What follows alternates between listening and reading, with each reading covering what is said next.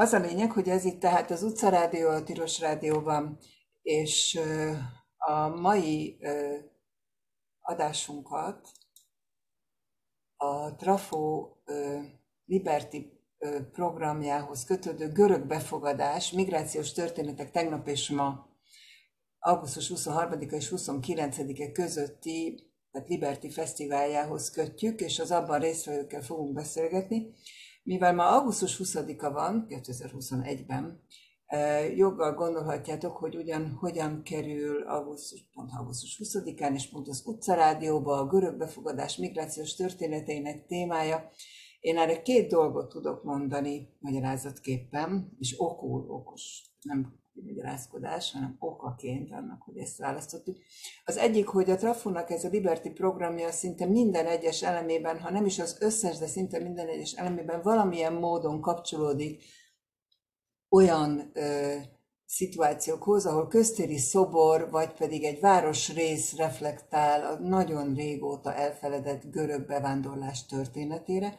Ez részben Magris Agamemnon szobrászművész életművéhez kötődik, részben pedig magához a történethez, ami lezajlott, és amit ma már nagyon kevesen ismernek részletekbe menően, de most ennek a többnapos eseménynek a során a Trafóban sikerülni fog felidézni, és lehet majd beszélni róla és gondolkodni róla, hogy 49-50-ben hogyan viszonyult a magyar társadalom az érkezőkhöz és a, a befogadást kérőkhöz, és aztán a 2000-es évek, 2010-es években ez hogyan változott, és milyen ma ennek a szemléletnek a lényege.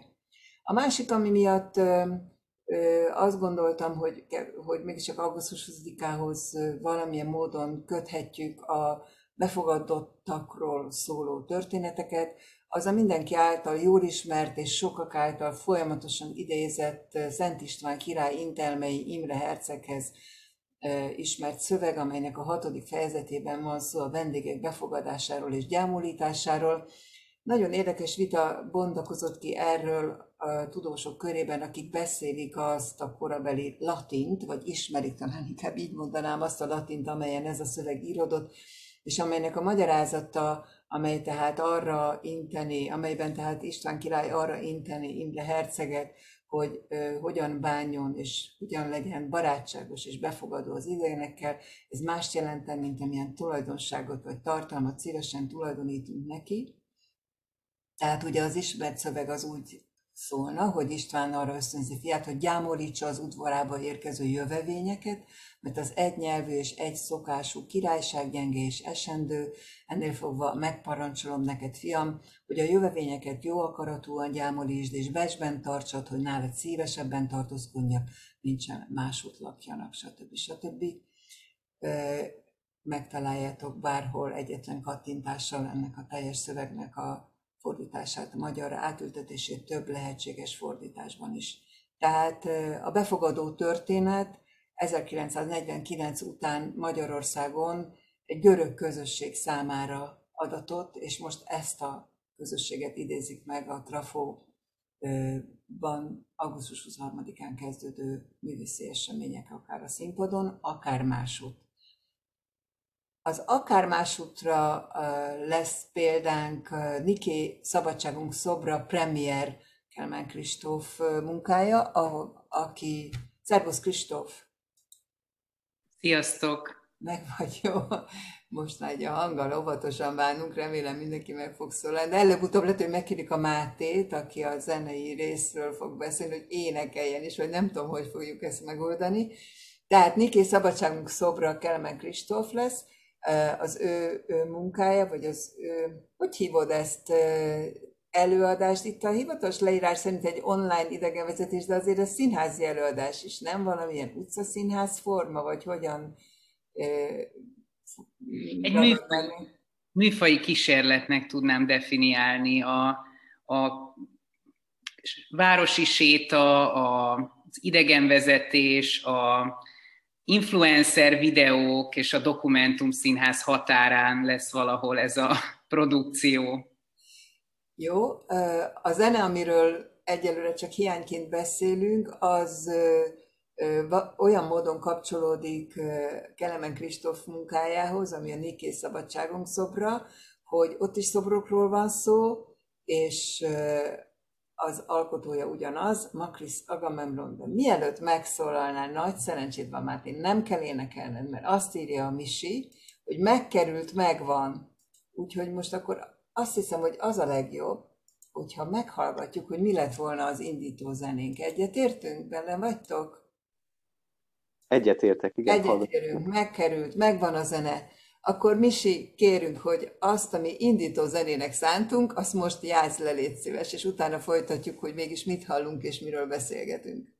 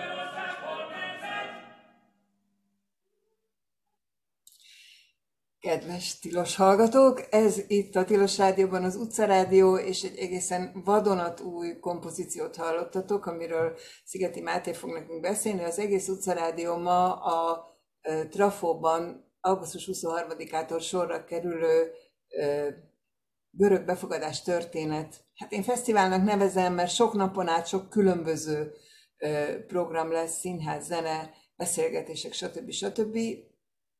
Kristóffal kezdtük, aki a Kelemen Kristóffal, aki Niké a Szabadságunk Szobra című eladást fogja végigvinni, és ahhoz úgy kötődik ez a zene, amit most hallottunk, hogy szintén Makris Agamemnon szobrai ihlették, és akkor innen légy szíves Máté, éneklő fiatalok, ez a produkciónak a neve, és amit hallottunk, ez a szerzeménye, részben a tiéd, vagy hogy van ez? Uh, igen, erről mindjárt mesélek is többet. Szigeti Máté vagyok, és nagyon fontosnak tartom az elején elmondani, hogy én egyike vagyok annak az alkotócsoportnak, aki létrehozta ezt az éneklő, fiúk, éneklő fiatalok produkciót. Böröc Judit és mm, Pálinkás Bence voltak az alkotótársaim ebben, tehát ez, ez hármunk alkotása, és én főleg a zenei részért feleltem, de, de hogy most ne is rögtön így a zenéről beszéljek, hadd meséljek így ennek az egész alkotás folyamatnak, ami közel egy évig tartott, a legvégéről hadd induljak onnan. Tehát ezt úgy csináltuk mi hárman, hogy kicsit távmunkában kellett dolgoznunk. Judit és Bence Budapesten élnek, én, én pedig Angliában, és ezért hónapokon keresztül csak így az Zoom-on vagy Skype-on keresztül láttuk egymást, mint ahogy most is kommunikálunk és, és most nyáron, amikor végre hazajutottam, akkor az egyik első útunk vezetett így hármasban a, a mai Puskás Aréna előtti szoborparkhoz, aminek az az érdekessége, hogy ez a szobor, szoborpark már az 50-es évek óta ott áll, és amikor odaértünk, feltűnt, hogy ez folyamatos karbantartás alatt van. Tehát ott, ott, amikor ott voltunk, végig munkagépek, fűnyírók, és így tovább dolgoztak, hogy az, az, az mindig teljesen makulátlan legyen, csillogjon és, és villogjon, és hát természetesen a park szélén, ahogy halad az ember így a szobrok mentén, ott áll maga a Puskás Aréna, ami egy, egy mindenféleképpen szimbolikus építménynek tekinthető ma, és ott áll az a bizonyos szoborcsoport is, amolyan díszítő elemeként ennek az arénának, amit Makris Agamemnon épített, és az a címe, hogy Éneklő fiatalok. Itt ugyanis olyan szobrokat építettek az 50-es évek nagyhírű magyar művészei, amik a mindennapi életnek, sportnak bizonyos jeleneteit, sportoknak bizonyos jeleneteit örökítették meg, és és mi az, az Éneklő Fiatalok című szobrot választottuk kiinduló. az, az milyen sport, aki énekel? Igen, ez, ez egy nagyon jó kérdés, tehát hogy mi is pont azt vizsgáltuk, hogy ezek a dolgok hogy fonódnak össze a, a kultúrában, hogy fonódtak akkor össze, és mi a helyzet ma azzal, hogy, hogy zene, kultúra, sport, tehát ezeknek a dolgoknak a kapcsolatai. És egyébként maga a látvány, az, az tényleg egy, egy rövid leírás talán, talán megér. Egy, egy korabeli beszámoló is, még az 50-es évekről is valahogy ezt úgy írta le, hogy ezeknek a szobroknak az a fő feladatuk, hogy a látogató lépteit és tekintetét a magyar sport szentélye felé irányítsák, ami akkoriban a Népstadion volt, és hogy bármennyire is egy ilyen nagyon hát egyház ellenes időszaka volt ez az országnak, azért ez mindenféleképpen egy ilyen közvetlen asszociáció volt a szemlélő számára, hogy, hogy ez, ez egy szentély állott, és, és, és úgy lehet megközelíteni, mint ahogy az ember végig, végig sétál egy ilyen hatalmas templom belterén, és, és odaér magához a szentélyhez. Ez most sincs másképp. Lebontották ezt a stadiont, ami korábban szentélyként állt ott, és annak a beton darabjai újrahasználásával felépítették a mai politikai rendszer reprezentatív darabját a, a Jó, Puskás Arénát. És ezeket a gyerekszobrokat, ezeket ezek szerint érintetlenül, vagyis feljavítva, vagy restaurálva, de megtartották ugyanott? Ezeket megtartották ugyanott. Most szépen csillognak, villognak, tehát hogy nyilván itt volt valami restaurációs munka, de ezek valóban ugyanazok a szobrok pontosan ugyanazon a helyen. Ez az, az éneklő fiatalok az kétszeres életnagyságú szobrok, tehát látható is lesz ebben a produkcióban, hogy körülállják a mi éneklő fiataljaink ezt a szoborkompozíciót, és az ő alakjuknál pontosan kétszer akkora ez, ez az alumíniumból készült szobor. Az, az eredeti kérdésem az volt, hogy mit énekelnek igazából a ti kórusotoknak a tagjai. Ez, ez nem eredeti 50-es évekbeli ifjúsági dal, ott van valami más is. Ezt valamiből kikevertétek ezt a ezt a zenét, vagy hogy, hogy történt? Mert ugye a Kristóf nem tud mit csinálni, a Niké az a Niké, az ott, vagy majd kiderül, hogy azt is megérintette az idők szele, de itt az nagyon jól hallatszik, hogy ez nem az eredeti dal. És egyáltalán ez... mit közöttök van nektek a görög bevándorlókhoz? Uh, igen, itt valóban nincs is tulajdonképpen eredeti dal, itt egy eredeti korszaknak, és hát nyilván uh, napjaiknak van egy, uh, egy közvetlen élménye, amit próbáltunk visszaadni. Uh, mind stílusban, szövegkezelésben és a, a zenei világban, a zenei kifejező rendszerben, de elég hamarabb az, teljesen egyszerű és, és száraz problémába ütköztünk, hogy nem igen használhatjuk fel a korábbi dalokat, mert azok még a mai napig is jogvédettek, ezért az, az elé a feladat elé álltam, hogy meg kellett írnom a saját tömegdalaim, saját mozgalom, mozgalmi dalaimat azokra a szövegekre, amiket összegyűjtöttünk. Részben korabeli forrásból, részben pedig a NER személy, személyeinek megnyilvánulásaiból, és ezekből olloztunk össze mondatokat, szószerkezeteket, szószerkezeteket, és én erre húztam rá valami zenét, ami, ami visszaidéz többféle korszakot is a történelemben. És mennyi ebben a görög? És akkor ez a Kristófnak is szól most már, mert ez a bizonyos Niké szobor Pécset, amit szerintem nincs ember, aki ne ismerni, csak legfeljebb nem tudja, hogy ez az. Én csináltam egy próbát ilyen 30 évesekkel, megkérdeztem tőlük, arra nem jött válasz, és megmutattam. Ja, persze mondták, akik egyébként laktak is valamennyi ideig Pécset, vagy jártak már ott, de nem kötötték össze semmivel. És akkor itt vannak ezek a gyerekszobrok a Népstadion, egykori Népstadion felé vezető úton, ugyanattól a szobrásztól, de hát 20 évvel korábbról, ha jól számolok, sőt, még korábban, még több idővel előbb. Tehát itt Makris Agamemnon a főszereplő a, a ti szobraitok és a hozzákötődő zene, illetve a Pécsi Niké szobornál is. Az volt lenne az alapkérdés, hogy nektek mennyi közöttök van ehhez a görög befogadott, bevándorló ö, történethez. Kristóf?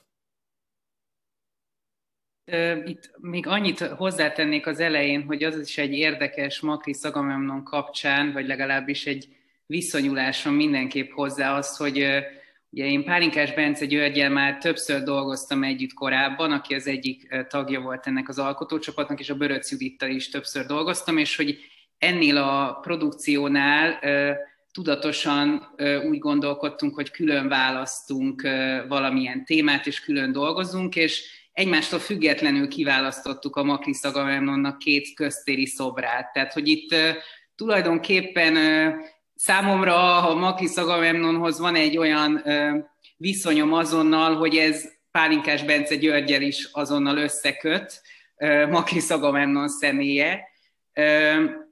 De egyébként az én, én előadásomba, vagy nevezzük akárminek,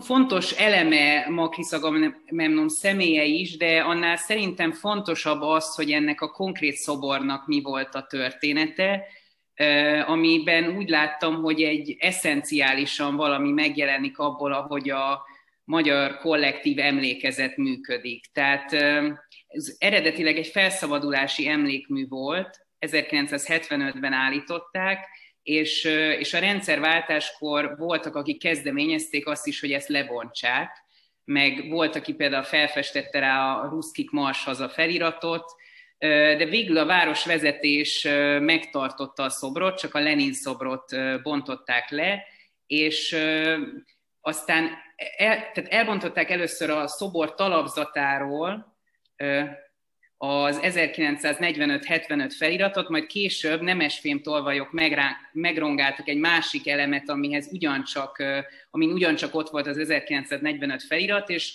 tulajdonképpen így szépen lassan eltűnt az eredeti kontextusa, és ez... Arra kérnélek, hogy pontosítsuk egy kicsit azt, amiről beszélsz, hogy ezek szobrok, úgyhogy próbáljuk meg a rádióban láttatni. Először is, hogy Pécset vagyunk, ezt még egyszer el kell mondani, és akkor te Pécsi vagy, ugye? Jól tudom. Igen, itt vagyok. Tehát most már nem Pécset élsz. Nem, egy körülbelül tíz éve költöztem el Pécsről, de, de ott éltem 20 éves koromig, és akkor, amikor a színművészetire felvettek, akkor költöztem Budapestre. De hát nyilván egy nagyon mély kötődésem van a városhoz, és tulajdonképpen ez a produkció a városról is szól, vagy a város történetéről, Ugye Pécs bányászváros volt a rendszerváltás előtt, és úgy érzem, hogy ez, ez nincs benne igazán a, a város marketingbe, vagy a város önképébe, mintha nem lenne elég hangsúlyos, miközben ebbe az időszakba vált igazán nagyvárossá Pécs. És hát ez úgy látom, hogy azért összefüggésben van ennek a szobornak a történetével is, ahogy annak eltűnt a, az eredeti jelentése. Amikor te ott éltél, akkor számodra ez mennyire volt jelentéssel bíró dolog? Hát ez fönn van a város fölött, nem lehet nem látni, bizonyos szögből biztos nem látszik, de nagyjából mindenhonnan látszik, és összeolvad gyakorlatilag, tehát olyan pompásan helyezték el, annyira szakmai, vagy szobrászati, vagy városképi értelemben ez egy tökéletes alkotás. Átnevezték az a politikai változások következtében, és maga a város is elkezdett hozzá viszonyulni, hogy így elmeséled, hogy mit szereltek le róla, és mit kentek rá, de én a Leninre ott nem emlékszem. Ott a Niké mellett állt egy Lenin? Nem, az, ez egy másik pontján volt a városnak, csak ez volt a két olyan szobor, amiket, amiknek a lebontását követelték ebben az időszakban. Tehát érkeztek a, a városi tanácshoz ilyen kezdeményezések, és ebben a idegen vezetésbe ez a két szobor, két főszereplő, és a harmadik főszereplő az pedig egyébként a Vörös Sándor szobor, amit 2014-ben állítottak föl, az is a hírekből talán ismerté vált. az, amit le, leöntöttek liszttel, vagy nem tudom. Igen. Szóval nem, nem, nem volt fogadókész a Király utcában valaki erre a erre az ö, szoborra, hogy az ott ö, megvalósul. Ez a hosszú és bonyolult történet ott. Jó, tehát akkor visszatérve, ahogy követhetőek maradjunk, ö, mi a kapcsolatotok neked is, meg Máténak is szól a kérdés, és aztán majd Emese meg Anna is bekapcsolódhat csak egy másik útvonalról, a görögséghez. Tehát, hogy miért Makris Agamemnon Magyarországon élő, Magyarországra érkező görögországi számüzetésből Párizs után Magyarországra érkező szobrászművész volt, aki nagyon-nagyon nagy hatása volt a kortárs magyar képzőművészetre, tehát hogy olyan módon beilleszkedett a magyar művészeti életbe, hogy ő egy igazi meghatározó figura lett. Nem vendégként viselkedett, egyáltalán nem, hanem egy, egy, egy kortárs kollégaként mint hogyha mindig is itt élt volna, és mindig is közelet volna mindenhez, ami történik. Majd egyszer csak elfelejtettük őt, beleértve magamat bátran, mert nem használni ezt a többes számot, mert én sem gondoltam rá egész mostanáig, amíg elő nem került ez a program, ami 23-ától lesz a Trafoban. Nektek hogy? Nektek miért pont ő? Igazából Dióhéjban el is mondhat, hogy számunkra például miért volt nagyon érdekes az ő személye. Tehát, hogyha belegondolunk, az 50-es években meghoztak egy politikai döntést, és úgy döntöttek, hogy befogadnak több mint 7000 görög menekültet. És, és ahogy mondtad is, Makris Agamemnon nem feltétlenül ugyanazon az úton érkezett, ahol azok a menekültek, akik a közelmúlt eseményeihez hasonlóan végig járták gyalogszerrel Európa legveszélyesebb részeit, és úgy kerültek valahogy az országba, hanem ő valóban Párizsról érkezett, de akkor is eleinte ő úgy volt számon tartva, hogy egy menekült művész, egy polgárháborús környezetből, a hazájából kitaszított, menekült görög szobrászművész, és amikor beszéltünk Fokasz Nikosszal, aki egy szociológus, és nagyon sok mindent tudott erről a korszakról, és, és a görög kolóniáról, az, az ő identitásuknak a kérdéseiről, akkor ő is, ő is erre világított rá, tehát ez volt a leghangsúlyosabb nála, hogy ezek a jelzők, ezek szép lassan lekoptak. Nem is annyira lassan, mert az 50-es évek közepére ő már úgy volt számon tartva, mint egy, egy élő művész, egy, egy kortárs szobrász, és, és már nem volt érdekes az akkori uh, hatalom és a, a, a kultúra számára, hogy hogy ő például görög lett volna származását tekintve, ami számomra a, a befogadás ne továbbja, mert az, hogy valakit állami kitüntetések sorával díjaznak, az ugye azt jelenti, hogy még a mieink közül is úgymond kiemelkedő, és, és ha viszont így elképzeljük azt, hogy mindez hogy történne ma, tehát hogy mennyi esély lenne például arra, hogy egy szír menekültből pár év leforgása alatt egy mindenféle állami kitüntetéssel felruházott alkotó művész legyen Magyarországon, lehet, hogy kicsit más lenne a helyzet. De ezen, mindezen túl persze azt is vizsgáltuk, és, és ez, ez is része a darabnak, hogy természetesen nem mindenki úgy került Magyarország területére, mint Makris Agamemnon, hanem voltak olyanok is, akik ugyanúgy a keleti pályaudvarra érkeztek teljesen minden nélkül, és, és ők beszámoltak arról, hogy milyen fogadtatásban volt részük, mert bármennyire is ez egy politikai döntés volt, hogy ők jöjjenek, azért ennek mindig van egy olyan oldala is, hogy a társadalom hogyan reagált mindenre, és, és hogy hogyan segítették őket a letelepedésben és egyáltalán az elindulásban. De találkoztatok ilyen történetem? Most közben azt hiszem, hogy Nagy Emesét és Szepes Annát is bevonhatjuk, akik a gondolatgenerátor keretei között, ha mondhatok ilyen, ez egy kicsit képzavarnak tűnik, de mégis, ahonnan én jövök, közösségi színházat hoznak erre az alkalomra. Ez egy színházpedagógiai műhely, ami régóta működik a trafo keretei között, legalábbis a gondolatgenerátor, mint olyan, és elvileg ugye ti is ehhez a görög befogadás történethez kapcsolódtok kiinduló pontként, és most így, amiket a Máté mond, meg amit a Kristófor részben hallottunk is, ez a, ahonnan én jövök, ez vonatkozik erre a görög történelmi pillanatra, amikor görögök megérkeznek Magyarországra, vagy ti más irányból hívtátok össze a, a saját kis alkalmi társulatotokat? Sziasztok! Anna. Szia! Emese, szia! Sziasztok! Anna, vagy... nyugodtan van. Ja, oké. Okay. Én vagyok az Anna, ez az én hangom, és kicsit onnan közelítenék először, hogy mi a gondolatgenerátor a Trafun belül, hogy mi mindig azon igyekszünk, hogy valahogy fiatalokat szólítsunk meg, és a, a kortárs művészeti eszközöket kitágítsuk, és nekik biztosítsunk alkotósi lehetőséget a Trafon belül. És a, a, ebbe a nagy projektbe, a görög projektbe is úgy hívtak be minket, hogy, hogy olyasmit csináljunk, ami egy külső közösséget von be teljes egészében. És, és azon gondolkoztunk, hogy, hogy mi lehet ebből a görög sztoriból érdekes nekik, és akkor szerintem ez még nem hangzott el, hogy ugye ezek az 50-es években bejövő görögök a Beloyanis nevű településre lettek elhelyezve, és ez az a vonal, amin mi elindultunk, hogy van egy ilyen község, ami a mai napig egy görög nemzetiségi település Fejér megyében, és, és ide érkezhettek meg ezek a családok, és hogy hogy az gond... Picit muszáj korrigálni, mert a történelmi kedvé legalábbis én úgy tudom, hogy eredetileg nem oda érkeztek, csak ott építettek nekik egy, Így van. egy települést gyakorlatilag iskolával, óvodával, színházzal, mindennel, ami kell.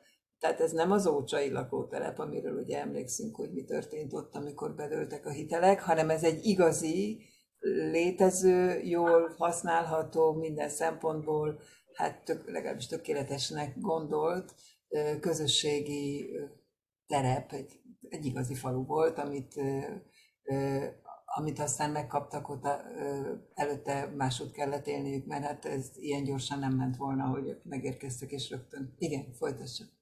Igen, abszolút igazad van, és rá is kapcsolódom erre, amit mondasz, hogy, hogy ideálisnak gondolt közösség, vagy ideálisnak gondolt település. Ez az, ami minket elkezdett ebben érdekelni, hogy különböző helyről, vagy teljesen máshonnan jövő emberek bekerülnek egy ilyen településre, közösségbe, és, és mi az az értékrend, amit maguknak kialakítanak egy ilyen újonnan jövő összezártságban. És akkor végül egy olyan csoporttal dolgoztunk, akik különböző szociális rétegekből, különböző helyekről jövő fiatalok, rá, rájuk lehet mondani, hogy jelenleg nagy rész budapesti értelmiségi fiatalok, de hogy van közöttük, aki, aki felvidéki vagy Magyarország határain kívülről származik, van közöttük, aki félig külföldi, van közöttük cigány vagy zsidó származású vagy kulturális értékeket követő ember. És, és görög? Görög van nekik? Görög sajnos nincsen közöttük, de ezt vizsgáltuk, hogy, hogy egy ilyen ideális közösség a, a maga hozott, tanult és kialakított értékeivel hogyan tud együttműködni, és az alkotó folyamatunk is egy ilyen összezártság volt, tehát egy hétig egy táborban, szintén Fejér megyében töltöttük az időt ezekkel a fiatalokkal, és az otthon, identitás, ideális közösség kialakítása témakörök mentén dolgoztunk velük. Maradt valami a görög históriából? Vagy ezt végül is nem is tudtátok beépíteni, vagy nem lehetett így, hiszen senki, ha úgy veszük, nem ment senkinek a bőrére a, a játék. Már akármennyire is már harmadik generáció, de azért én azt gondolom, hogy, hogy a harmadik generáció, tehát a magyarországi görögök arról ismertek, az én tudomásom szerint, hogy egyrészt nagyon sokan visszaköltöztek Görögországban, mikor lehetett, tehát hogy ez nem volt egy olyan fokú számüzetés, és ezt a reményt mindig is őrizték, de hogy akik itt élnek, ők viszik a hagyományt, és közösségeik vannak, és művelődési házuk van, és színházuk van, és beszélik a nyelvet, stb. stb. Tehát, hogy akár lehetett volna valaki, aki a saját sztoriában hozza ezt, hogy akkor enélkül, akkor nem is erről szólt a ti, vagy nem is erről fog szólni a ti produkciótok? Abszolút lehetett volna, a mi produkciónk most nem erről fog szólni. És ezt fokozatosan engedtétek el, vagy ezt így azonnal be kellett látni, hogy ez nem annak a folytatása, hogy történt? Ezt, bocs, Anna, átveszem, hogyha ja. igazából ö, fokozatosan próbáltuk elengedni, és nagyon nagy ö, váltása lett az egész folyamatnak, mert ö, itt azért közrejátszott a koronavírus is, ö, ami miatt elég nehezen értünk el ö, fiatalokat, illetve ö, nem, tehát eleve nem eleinte nem ebbe a formába szerettünk volna dolgozni, nem csak egy hét alatt egy táborba, hanem ez egy fél éves alkotó folyamat lett volna, ami, ami amit sajnos kicsúszott így, és lerövidült egy hétre, és itt igazából kényszer megoldás sok sorozata vezetett ide. Jó, de végül is a, az Ahonnan én jövök cím az eredetileg is ez volt talán, tehát hogy ez azért kapcsolható gondolatilag a görögség nélkül is kapcsolható az, amit ti csináltatok a többiek munkájához, meg a fővonalhoz. Ezt elmondhatjuk így? Így van. Igen, szerintem. Mi derül ki? Azt mondod, hogy fiatalok, hát ezért most így elnézlek benneteket, egyik se öreg, egyik őtök.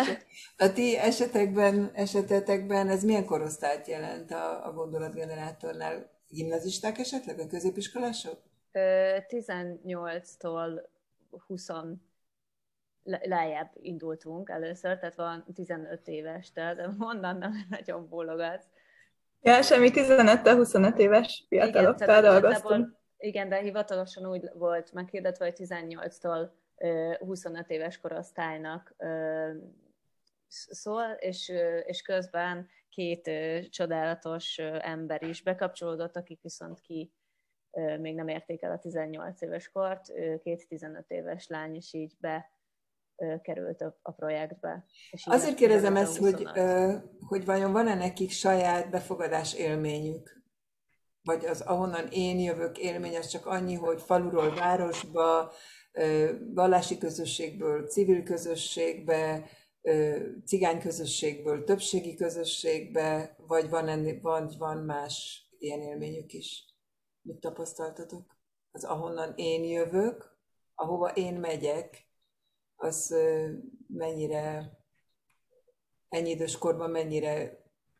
Egyébként, amiket mondtál, az nagyjából összefoglalja azt, hogy, hogy milyen diverzitása van a csoportban a befogadás történeteknek, tehát, hogy, hogy egyrészt vannak ilyen, ilyen családi és kisközösségi történetek is az előadásban, amit mutatunk, mm, különböző szociális struktúráknak a váltása, illetve, illetve vannak ugye, akik valamiféle külföldiséget hordoznak magukban, vagy éppen magyarként élnek Magyarországtól elcsatolt területeken, nekik az odavaló beilleszkedésük, vagy beilleszkedni nem akarásuk jelenik meg, és egészíts még ki mese.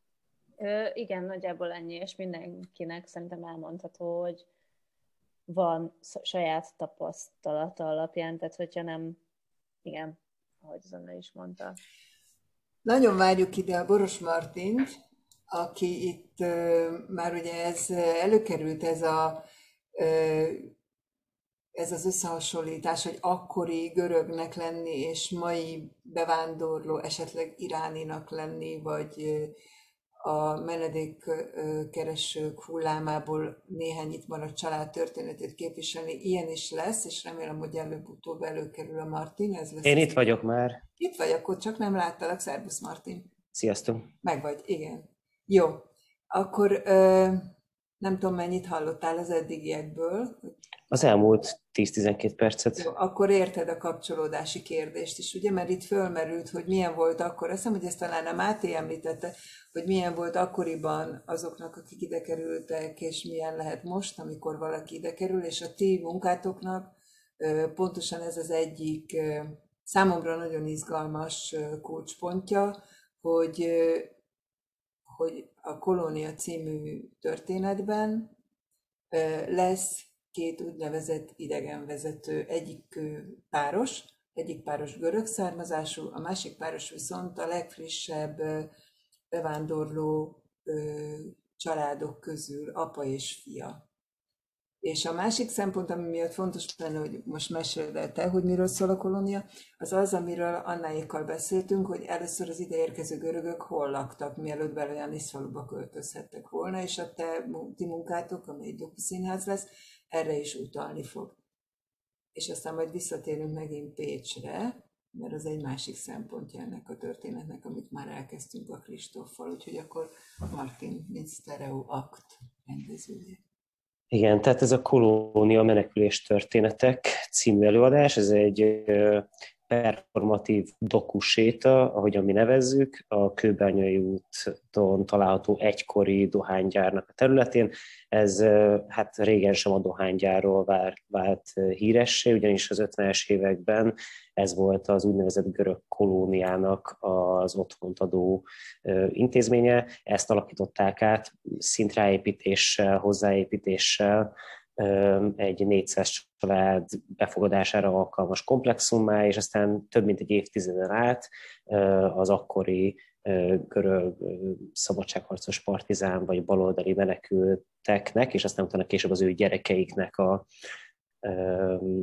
adott otthont, és mi ezt a korszakot hasonlítjuk össze a 2015 és 19 között működő déli határon létesített tranzitzónák világával, és ahogy mondod, ez két párhuzamos narratíva, a görög befogadás történetre egyfajta ilyen kellemes, büszke nosztalgiával, bizonyos romantikával vagyunk hajlamosak visszagondolni, már az a része a társadalomnak, aki tud erről egyáltalán bármit, miközben az újkori menekült válság, illetve az arra adott reakciója a kormánynak és a társadalomnak, az pedig az újkori történelem egyik szégyen folytja, legalábbis az én olvasatomban, az alkotótársaim olvasatában, és ezt mutatjuk be Abuzár és Ármin történetén keresztül, akik keresztény menekültek Iránból, egy apa-fiú, 7 éve vannak úton, és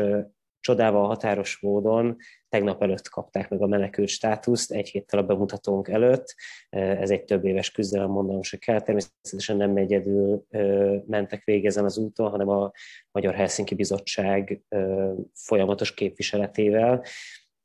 Viszont tehát most, most egy, egyfajta happy endnél tartunk, de több mint egy éve követjük a történetüket, amióta kapcsolatban vagyunk velük.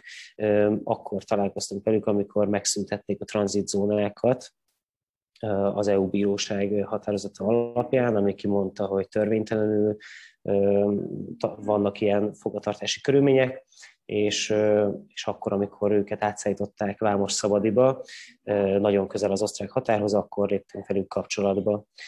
És ők tulajdonképpen Magyarországon az utolsó itt tartózkodó, vagy egyik utolsó itt tartózkodó szemtanúi a tranzitzónák világának, ahol 550 napot töltöttek el hát börtönszerű körülmények között. Ármén akkor volt tíz éves, és másfél évet a gyerekkorából ebben a konténerben töltött a murvával felszórt udvaron. Hát ők tulajdonképpen egy ilyen csebben a tenger történet, mert nyilván nem csak ők ketten vannak, akikkel lehetne beszélni, de ők fogják meg testesíteni, vagy megjeleníteni ennek a történetnek a, a, az összes, talán azt kell mondanom, hogy tragikumát, még akkor is, hogyha életben vannak, menekült státusz kaptak, itt akarnak maradni, ezt azért valahogy lehet tudni róluk, mert különben nem kérték volna ezt a státuszt nyilván.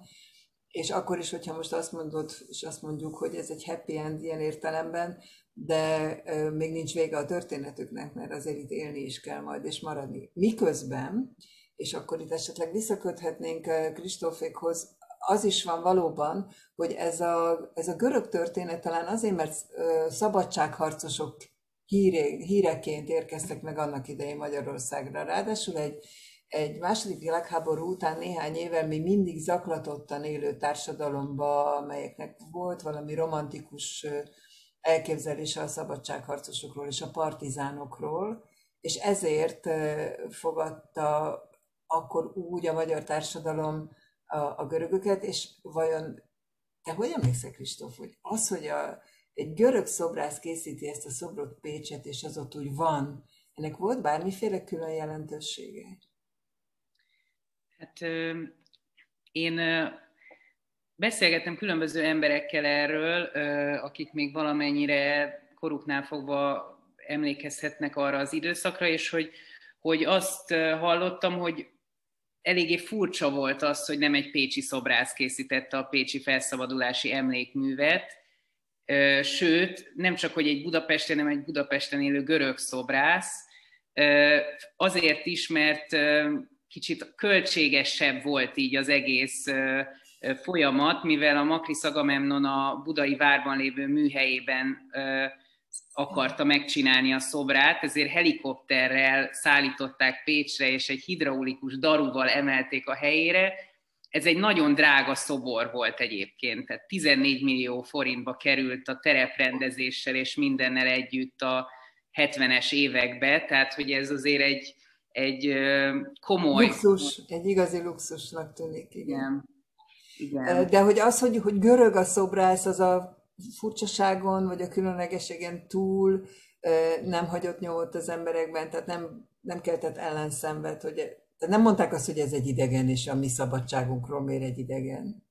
Nem, én ilyen, ilyennel nem találkoztam, és uh, igazából azt akartam így már korábban is így uh, kötni a beszélgetéshez, hogy, hogy uh, szerintem a Trafónak ez az egész uh, minifesztiválja, és ennek az ötlete az azért is nagyon jó, mert uh, valamilyen pozitív gyakorlatát felmutatja az államszocialista korszaknak, ami szerintem sok szempontból a rendszerváltás után démonizálva lett. Tehát engem pont ez nagyon érdekelt a saját produkciómnál, hogy, hogy az én generációm mit kapott meg, mondjuk az általános iskolába történelmi tudásként erről a korszakról, és hogy, hogy én például hogy próbálok ennek a mélyére menni, és pont például ez az egész menekült befogadás történet, ez azt, nekem azt felmutatja, hogy, hogy ennek a korszaknak milyen rétegei voltak, és milyen pozitív rétegei voltak akár. Martin, te hogy vagy ezzel ezt a dohánygyári helyszínt látva? Valaha gondoltad, hogy ott görög közösség élt, vagy ez csak ennek a munkának a során derült ki számodra? Hát megmondom őszintén, hogy semmit nem tudtam a dohánygyárról, meg a dohánygyári kolóniáról ezelőtt, tehát elmentem nap mint nap emellett az épület mellett, de ebben ma egyébként szociális bérlakások működnek, és a BMSK-nak a hajléktalan ellátó intézményei egy másik épületszágban, és hát még az első bejárás alatt is igazából nagyítóval kellett keresni az egykori egyrészt industriális architektúrának a nyomait, másrészt hát annak, hogy itt, itt élt egy közösség ennyire szoros szimbiózisban, annak nyomai sincsenek ma már, tehát hogy ezért is kellenek ide a, a civil idegenvezetők, akik nem színészek, hogy, hogy, hogy megidézzük a helynek a szellemét, és velük baragoljunk be, mert most ezt bevallom, hogy azért vannak itt részek, amik egyáltalán nem tűnnek érdekesnek. Egyébként ez a helyiség is, ez valaha egy lakás volt, most a raktárunk egyébként, itt ért engem ez a beszélgetés, hogyha nem tudom, hogy mondjuk egy 18 négyzetméteren egy család élt, hogy volt az berendezve, egy, egy fürdőszobája és egy konyhája volt egy emeletnek, mik voltak a napi szintű konfliktusok, mik voltak a napi szintű örömök, akkor ez csak egy ez csak egy luk, és ez, ez csak egy teljesen irreleváns folyosó, de ezekkel a történetekkel tényleg életre tud kelni ez a helyszín is. És honnan szereztétek a görög idegenvezető párost? Az egyikük Bozona Szirini, a másik pedig Gugu Perisztera. Irini a kisebbségi görög önkormányzatnak az elnöke ebben a ciklusban, és egy cikkben olvastunk róla, ahol őt is megszólaltatják, és meg, meg elkértük az elérhetőséget az újságírótól, és nagyon boldogan mesélt nekünk, nem szerepelni kértük fel, hanem inkább ilyen előkutatás céljával, és aztán utána küldött sok fotót, mesélt az ő személyes történetéről, és, és aztán... Azért aztán... ő is már másodgenerációs minimum, nem? Mert ő itt született. Akkor... Ő itt született. Itt született. Tehát a szülei voltak a menekültek? Vagy a nagyszülei? A szülei, az apja partizán volt, az anyja pedig 16 évesen hozott át az Albán hegyekben 30 gyereket, és aztán utána tette fel őket a vonatra, és érkeztek ide a keletibe, aztán voltak itt családegyesítések, és a szülei is itt találkoztak a dohányjával, amit egyébként annak idején a görögök gyerekgyárnak is neveztek, hiszen nagyon-nagyon sok gyerek született, tehát egy ilyen baby boom volt itt a... A 18 a... négyzetméteren, igen. Hát igen. És a másik idegenvezető, aki görög? Ő pedig a, a helyi közös, vagy a, a közösségnek egy tagja, vezet tánccsoportot, volt amúgy ő maga is idegenvezető, tehát hivatásos emberről van szó, meg amúgy könyvelőként dolgozik, de ami miatt az ismerettség megvan, az az, hogy a, a görög közösségnek nagyon-nagyon összetartóak. Azok, akik itt valaha egy óvodába, iskolába jártak, azok ma is összejárnak, és, és ma is évente több vannak nagyobb rendezvényeik, meg, meg a, a baráti kapcsolatok és a családi kapcsolatok is összekötik őket, úgyhogy, úgyhogy van egy nagyon-nagyon élénk, vagy több Facebook csoportjuk, úgyhogy ebbe egy kicsit így bele kukkantottunk, és hihetetlen, hogy mennyire, mennyire aktívak, és mennyire, mennyire összejárnak, úgyhogy az Iriminek nem esett nehezére maga mellé társat találni. Uh-huh. Hát igen, ezt én is egy picit megnéztem, és még mielőtt bekapcsoltál volna, akkor föl is soroltuk, hogy mennyire élő és aktív a mostani görög közösség is, a saját színházuktól kezdve a, a mindenféle kulturális intézmény, és hát van kisebbségi, politikailag elfogadott kisebbségi csoportjuk is. Azt szeretném mondani a Dávidnak, hogy az MS-ét kidobta a Zoom, úgyhogy kérünk szépen segítséget, mert nem tud visszalépni. Ezt most így adás közben elnézést szolgálati közleményt hallottatok. Vissza a, az előadásokhoz. Az a közös a, a Kristóf, a, az éneklő, tehát a Pécsi Niké produkció, a, az éneklő fiatalok és a kolónia produkció között, hogy mind a három köztérhez kapcsolódik, mert kicsit magyarázkodnom kell, mert az utcarádióban vagyunk a Tilosban, és mi általában olyasmivel foglalkozunk, ami az utca felől értelmezhető, és az emberek és a, és a köztér viszonyával kapcsolatos, hát ez így abszolút így van. Úgyhogy azt kellene megnéznünk, hogy mi fog történni.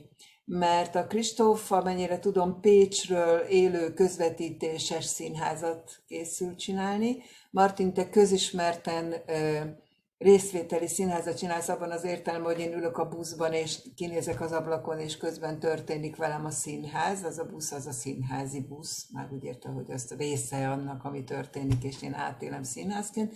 És hát a Mátéjék meg, most nem tudom, hogy oda mentek-e majd a, a szobrok közé énekelni, láttam egy-két fotót, nagyon jól néz ki, meg hát tisztáztuk, hogy a éneklő fiatalok szobrok azok a valamikor a Népstadionhoz vezető úton kétszer akkorák, mint a gyerekek, tehát azért nyilván egy felnőttnél is sokkal nagyobbak akkor. Tehát akkor vegyük sorba, jó, hogy, hogy Kristóf hogy lesz Pécsről a kapcsolat. Azt az információt kaptuk, hogy áramszünet van az MSN-nél. Itt van az MSN. Igen, ö, bocsánat, most mobilnetről visszakapcsolódtam, és Köszönjük. remélem, hogy minden ö, rendben lesz. Jól van, jól van így nem terveztem, de sajnálom. Oké, okay, semmi gond. Tehát Kristóf Pécs, Niké szobor, fönt van a, a tetje tetején ezen a kiugró kövön. Mit fogtok csinálni? Hogy fogjátok csinálni? Élő műsor, élő színház. Igen, ez egy élőben közvetített stream lesz, tehát én egy operatőrrel leszek Pécsen, és a Trafóban pedig egy uh, Virág Balázs uh, videós munkatársunk és Márton Péter zeneszerző lesznek, tehát hogy lesz köztünk egy folyamatos kapcsolat, és pár ponton kapcsolatba is lépünk egymással, tehát a Trafó tere és a Pécs, Pécs tere is nem csak a streamen keresztül kapcsolódni fog. Az operatőre Vince Alinával fogunk Pécsen belül mozogni, ennyit mondanék egyelőre, mert nem csak sétálva, hanem más módokon is mozgunk a városban, és főleg három helyszín, helyszínt mutatunk be, és azoknak a története fűzi össze, és hát amellett az én személyes történetem és a személyes kapcsolódásom a városhoz. Te sem uh, tudsz görög résztvevőről beszámolni? Nem tudok görög résztvevőről beszámolni, de az a helyzet, hogy a trafónak ez az egész koncepciója nekem azért volt nagyon szimpatikus, mert úgy indult az egész, hogy a trafónak volt ez az alapötlete, hogy ezt, a, ezt az 50-es évekbeli görög menekült hullámot rakja a, a minifesztivál középpontjába, és hogy úgy kértek föl művészeket, hogy teljesen szabad, szabad terepként valamilyen módon kapcsolódjunk ehhez a témához, ők adtak altémákat, de hogy ö, alapvetően ezt úgy ö, tekintett, kellett tekinteni, vagy lehetett tekinteni, mint egy ilyen, mint egy ilyen ö, ö, mint egy keret, vagy mint egy, egy olyan történet, ami önmagában érdekes, önmagában szimbolikus, és annak ö, melyik az a rétege gondolatilag, ami az adott művész munkásságához kapcsolódik, vagy az érdeklődéséhez. És nekem, ami a leginkább érdekel, ez a, vagy engem, ami legjobban érdekel, ez az államszocialista múlt, és annak a, az emlékei, és annak a felejtése is egyben. Hát mégis a Mátéjék is ehhez kapcsolódnak, és ráadásul ugyanaznap vagytok, tehát hétfőn ti vagytok 6 óra után, és a Máték fél nyolctól, de hogy kapcsolódik, nem? Rosszul van? Hét, hétkor kezdődik hétkor. a miénk, és a Mátéké fél kilenc. Fél kilenc. Igen. Ja, igen, bocsánat, elnéztem, elnézést kérek. Miért ez valami folyamatosságot is jelent? Az éneklő fiatalok a Niké szabadságszobor után?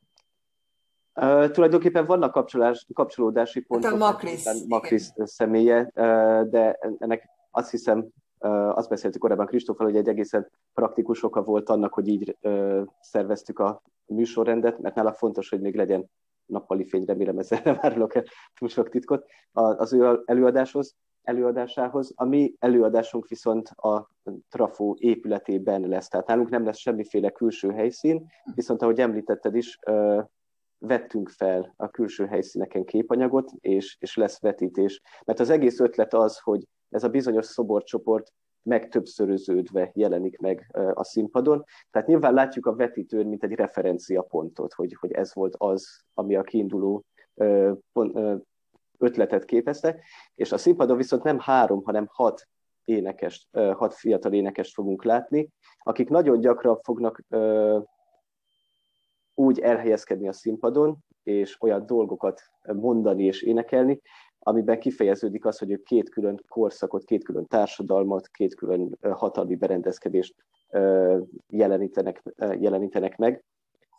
Mert azt is nagyon fontosnak tartott, tartottuk, hogy, hogy például az, amit Martin is említett, hogy ez a mostani bevándorlás hullámnak a kezelése, az tényleg egy szégyen volt, és szerintem nem csak a magyar, hanem az egész európai politika történetében, de az, amiért ez kialakulhatott, ahhoz nem, nem volt elég maga a nem befogadó társadalom, mert ahhoz kellett egy nagyon jól felépített, agresszív és manipulatív propaganda is, és, és mi ennek jártunk utána, hogy ezek a dolgok utána hogy függnek össze azzal, és, és milyen távlati hatása van annak, ami megjelenik például egy, egy adott rendszernek a, hát a, a kultúrájában, tehát amit szeretne kifejezni magáról egy hatalom, a, az ő előadói, az ő Persze, hát a kommunikációval viszi át azt, amit a hatalom meg akar mindenáron értetni a,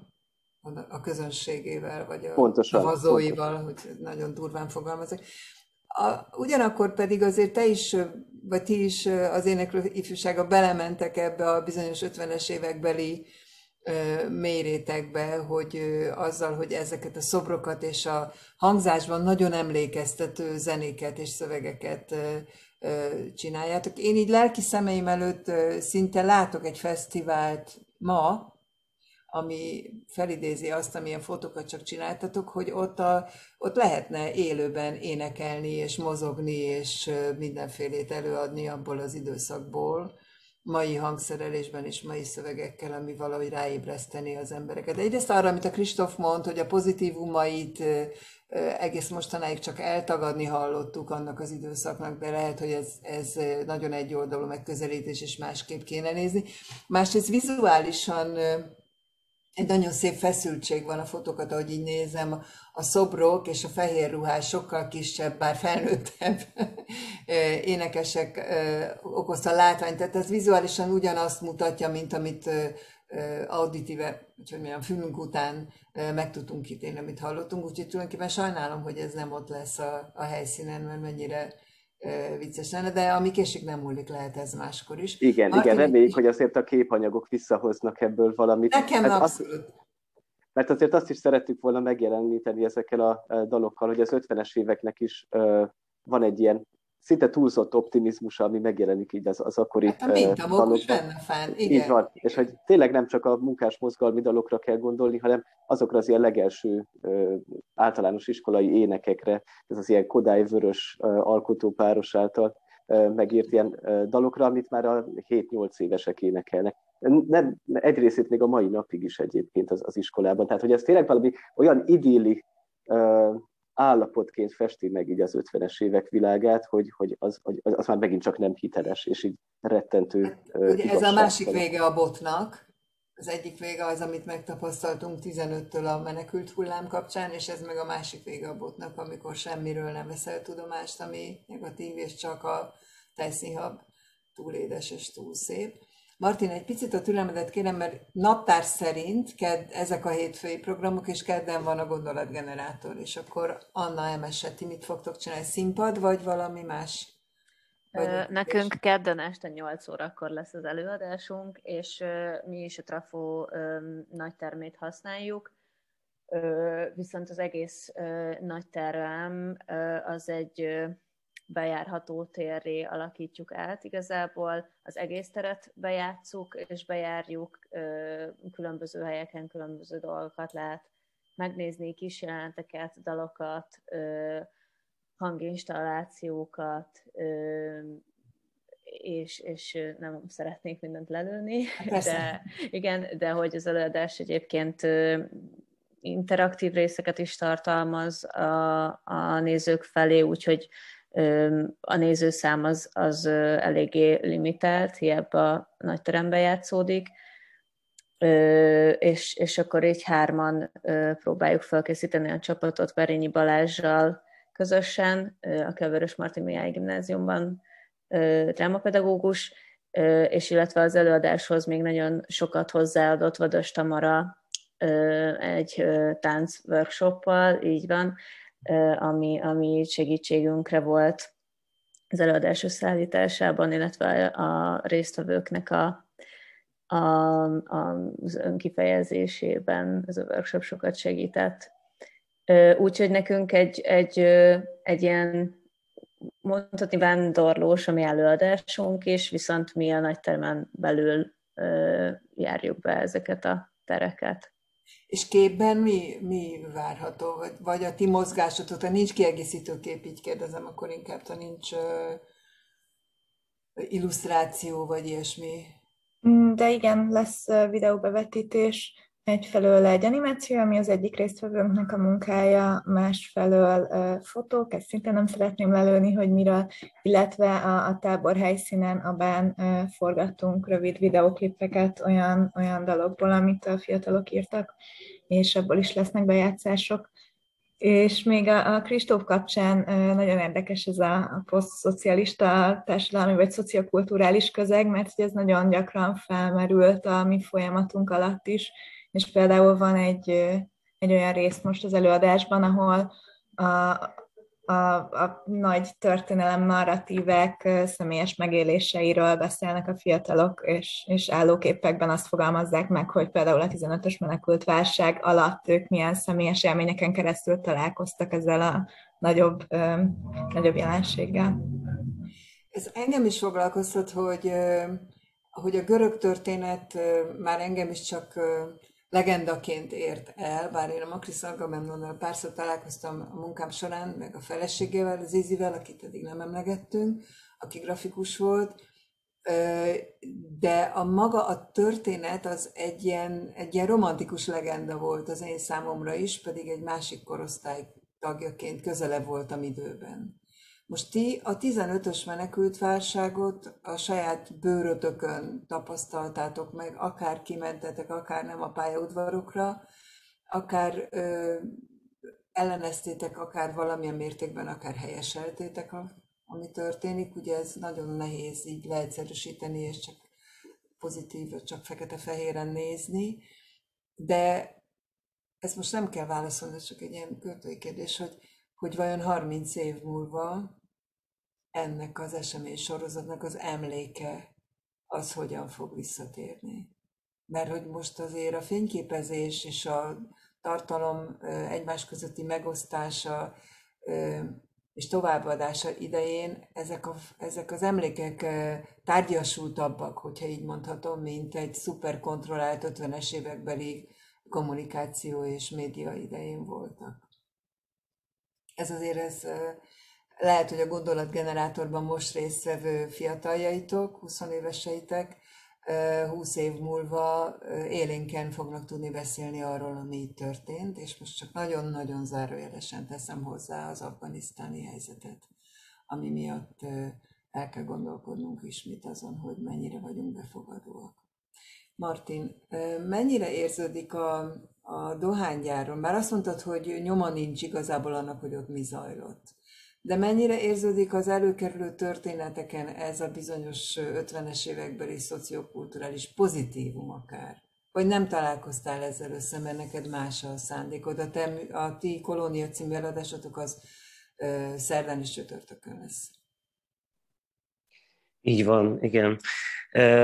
Hát sok, sok minden felmerült most.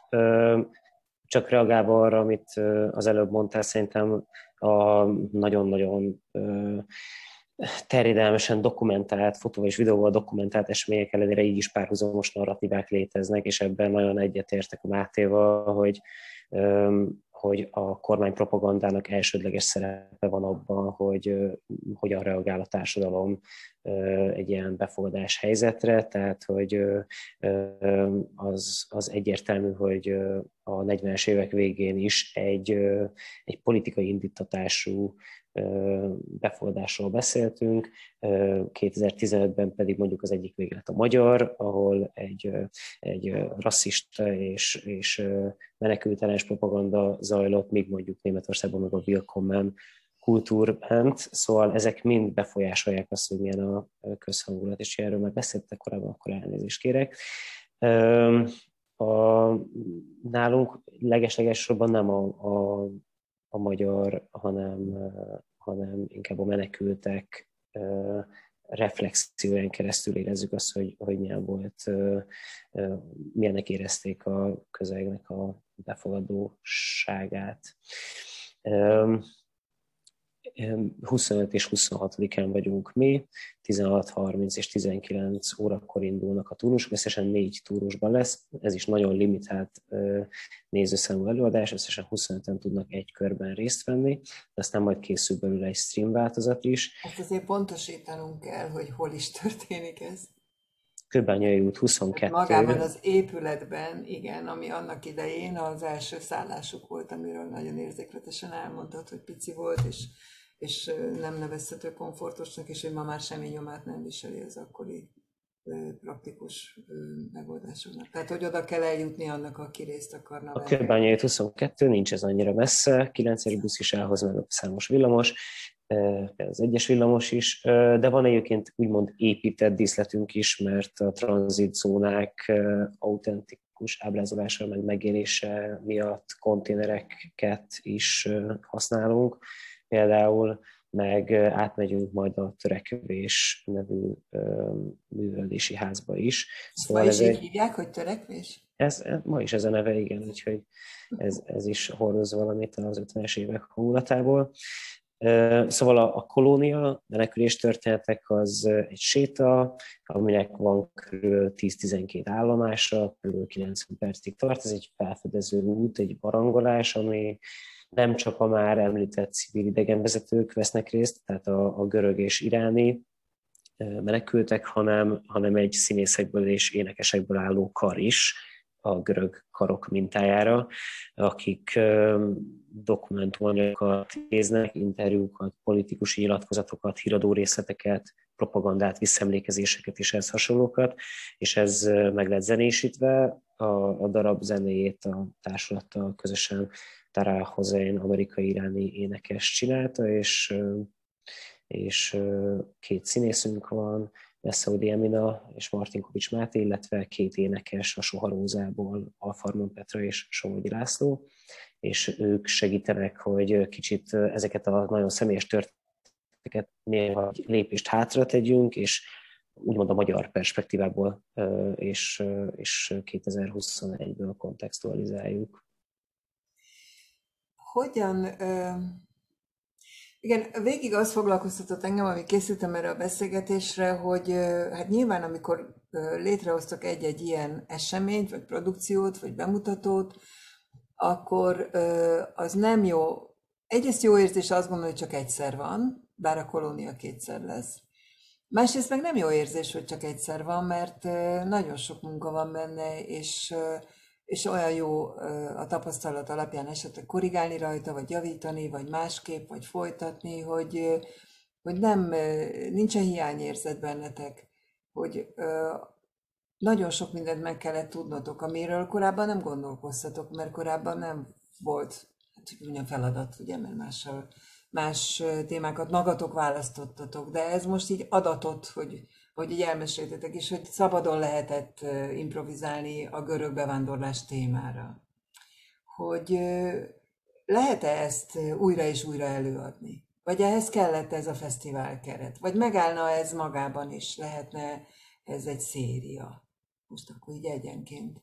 Gondolatgenerátoréknál lehetne ez egy széria? Mert ez egy tanulási folyamat nálatok. Én azt gondolom, hogy, hogy ez egy továbbmenő folyamat lehetne, pont amit a, az MS említett az elején, hogy most ez az ahonnan én jövök, ez egy egyhetes folyamatnak a végeredménye, amiben igazából leginkább a, a saját mostani közegüket tudták lefesteni ezek a fiatalok, és engem nagyon érdekelne, hogy hogyan mehetnénk akár konkrétabban tovább a, a görög történetek felé, vagy ki azokra a helyszínekre, ahol többek között a többiek most járnak, illetve illetve próbálkoztunk már a saját élőtereiknek, közegeiknek az utcai kutatásával, és ebben szerintem nagyon sok potenciál van, hogy, hogy a saját érdeklődési területüket, tanulmányaikat és dokumentumanyagokat összemixelve hogyan megy ki terepet kutatni egy, egy mai fiatal. Ati? Igen, bocsánat. Én kétféleképpen tudom elképzelni, hogy tovább él ez a darab, és hát nagyon szeretnék természetesen, ha tovább élne is, és még lehetne játszatni a jövőben.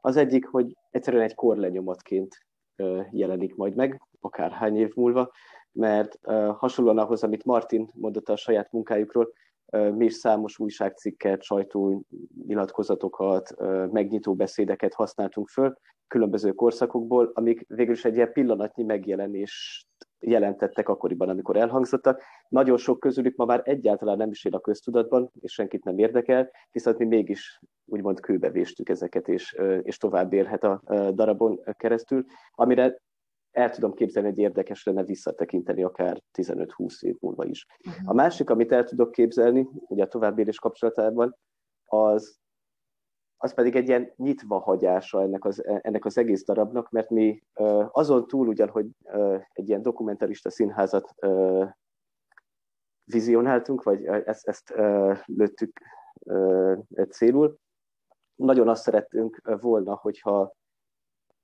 a, a, a közönség ezek hallatán és láttán rákérdez bizonyos dolgokra. Tehát felteszi a kérdést, hogy például mit ünneplünk így a, a, a sportünnepi ünnepségeken, mit éneklünk valójában, amikor azokat a tömegdalokat énekeljük akármelyik rendszerből, amit egy teljes társadalom minden tagja énekel körülöttünk. És így jól és ezzel, őket, igen. Igen, és hogy ezzel valójában mivel azonosulunk. Tehát, hogy amikor az ilyen ártatlannak hangzó kijelentéseket aláhúzzuk és nyomatékosítjuk, mint például a bevezető zenében is volt egy ilyen mondat, hogy a sport közelebb hozza az embereket a hazavédelméhez, akkor ez egy elég erős kijelentés, mert innentől kezdve a sport az már nem csak egy egyszerűen szórakoztató valami, egy ilyen játék, hanem tényleg azt látjuk, hogy van egy irányelv, és hogy ez a nemzet legalábbis kormányzati részéről. Már megint katonásdit játszunk, nem a hazavédelem. Így van, így igen. van. Ezt a zárózenénkben meg azt fogjátok énekelni, hogy nem leszünk mi gyarmat. Ja, pontosan. Megpróbál olyan embereket kitermelni, akik valóban mozgathatók, és adott esetben frontra állíthatók, és, és fizikailag is védeni tudnak. Tehát egészen elképesztő dolgok ezek. És ezekben szerintem talán könnyebb úgy belegondolni és, és ö, elmerengeni ezeken, hogyha egy színpadi, színházi környezetben vannak ö, megjelenítve, mint hogyha csak például egy újságlapjain olvassuk. Hát persze, vagy hogyha épp a helyszínen, ahol ezek a dolgok történtek. Oké, okay. Kristóf, neked van talán a legkönnyebb dolgot, ha, ha belegondolok, hogy egy ilyen városi sétát a Pécsi Niké szobor kapcsán bármikor, nem? Tehát, hogy erre így a város, meg az ott lévők talán mindig is kíváncsiak lennének. Hosszan. Az lenne ebben a probléma, hogy ez egy olyan városi séta lesz, aminél nagyon sok videó, képanyag, zene a trafó épületébe a a fiúk által fog rákerülni erre, a, erre az élőben közvetített streamre, tehát ez egy ennél egyel komplexebb vizualitású dolog lesz, tehát ezek miatt mindenképpen ez egyben hoz létre egy, egy produkciót, de az biztos, hogy például a, az, hogy most úgy az elmúlt években így az online felülethez hozzászoktunk, amiatt egyrészt, másrészt meg, mert az előadás egy picit érinti azt is, hogy, hogy vidék, főváros, centrum, periféria történetek hogyan is néznek ki, ezért engem mindenképpen izgatna, hogy, hogy akár online formában el lehessen jutni különböző helyen lévő emberekhez, vagy akár vagy akár olyan helyeken játszani ezt az előadást, aminél még inkább kitágul az, hogy, hogy, hogy nem csak Budapest és Pécs között megy egy streamjel, hanem akár egy másik, vagy akár országok között mennek ezek a streamjelek. Mhm. Hát ugye ezt megéltük a járvány alatt különböző opera közvetítések és egyebeknek köszönhetően lesz az országok közötti, de hát amit mondasz így a stream műfaj itt felöltöztetitek, tehát ez nem egy csupasz technikai jel lesz, hanem valami hozzáadott. De én mégis azt gondolom, hogy, hogy el tudom képzelni, hogy, hogy egy évben egyszer-kétszer Pécsről legyen egy ilyen Niké körüli közvetítés, ami emlékeztet a Makriszra is, hogy meg a, meg a szobornak a nagyon speciális átalakulására is. Ez így így anélkül, hogy láttam volna, hiszen még nem láthattam, hogy mit csináltok, de így a gondolat maga az el, elvisz engem egészen odáig. Azt nem tudom, hogy fölmerült, hogy Beloyannis faluban mit tudnak erről az egészről. Martin, neked vannak görög idegenvezetőid, akik a görög közösség aktív tagjai. Szóba került ez? Egyáltalán Belianis falu ma nyilván nem görögök laknak csak, hiszen somó vegyes házasság volt, visszaköltözés, és mi mindig Belianisnak hívják, holott a Belianis utcát visszakerestelték Zoltán utcára, mert hiszen ő is egy kommunista szabadságharcos volt. Ö, nem, nem látok én manapság olyan nagyon-nagyon erős egymástól függést a görög közösség és Beloyannis falu között. Egyébként csak egy kis színesként mondom, hogy az előadás dramaturgia Bíró Bence idén nyáron volt Görögországban, remélem nem haragszik meg érte, hogy kikutyogom, és több fiatalnak is mesélt az előadások, nagyon izgalmasnak tartották, de amikor a Beloyannis nevét emlegette, senki nem tudott róla, hogy mi az. Úgyhogy ennyit arról, hogy mi az, ami a legendárium része, és mi az, ami valóban releváns emléknek számít.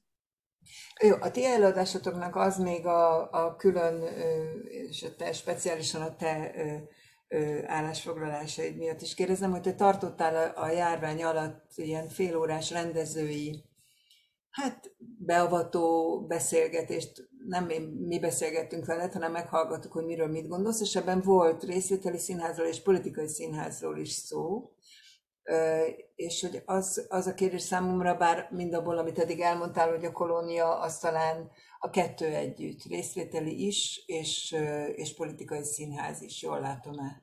Számomra a részvételiség az nem annyira hangsúlyos, dokumentarista az mhm. viszont annál inkább, mert abban benne van az is, hogy milyen alapanyagokat használunk, mi az előadás létrehozásának a formája, kik a részvevőknek a körei, és mi a helyszíne az előadásnak, tehát ebből a szempontból szerintem a dokumentarista írja le leginkább, de hát természetesen a politikusság az nem tudja nem körbelengeni a, a, az előadást. Engem az fog, azért foglalkoztat ez a Beloyannis is, meg hogy kitalálkozott közületek a munka során görögökkel, mert hogy van ennek egy ilyen, számomra legalábbis nagyon ö, finom hiány, hiányérzetem van nekem, Anna bólogatsz, mert nyilván a gondolatgenerátornál ezt megbeszéltük, hogy nincs a csoportban görög illetőségű, vagy görög múltú, vagy görög identitású szereplő, hogy hogy a, és akkor ez megint a Martinnak szólt talán, de ha a többiek jobban tudják, akkor szóljatok közben ti is, hogy, hogy tudják-e a mai görög közösség, közösség tagjai, hogy róluk lesz szó, az ő múltjukról. Itt 23-ától 29-ig Trafóban, és külső helyszínen, mert a Kőbányai az egy külső helyszín, és Pécs az külső helyszín. Tehát, hogy így értitek, mire gondolok, nem? Végülis ez egyfajta ez rájuk is tartozik, hogyha ők tényleg egy közösség, eh, még ha picike is, és abszolút kisebbség is, de aktív közösség, mennyire tudják ők, hogy ők, ők vannak itt most, ők most a téma, az ő múltjuk, származásuk, hogy hogy jöttek, és hogy maradtak. Hát akikről én tudok, ők természetesen tudják. Egyébként a mi előadásnak lesz egy olyan nagyon varázslatos pillanata, amikor egy nyolc fős tánckórus, egy hatfős énekkórus és három zenész megjelenik egy pillanatra, akik mind a görög közösség tagjaiból jönnek. Ők az a körülbelül 3-400 fő, akik rendszeresen összejárnak, ők természetesen tudnak a fesztiválról, de az egész fesztivál szerintem nagyon integratív, és ez az, ami érdekes tud benne lenni, mert szerintem, mivel sok a helyszínspecifikus munka, ez az adott helyi közösségeknek is tud szólni, szól a budapesti értelmiségnek, színházba járó kultúrafogyasztóknak is, akik általában érdeklődnek az őket körülbelül világról, és ez képest természetesen az még egy plusz bónusz, hogyha a közösségnek is ez vissza tud fordítódni, akik inspirálják ezeket a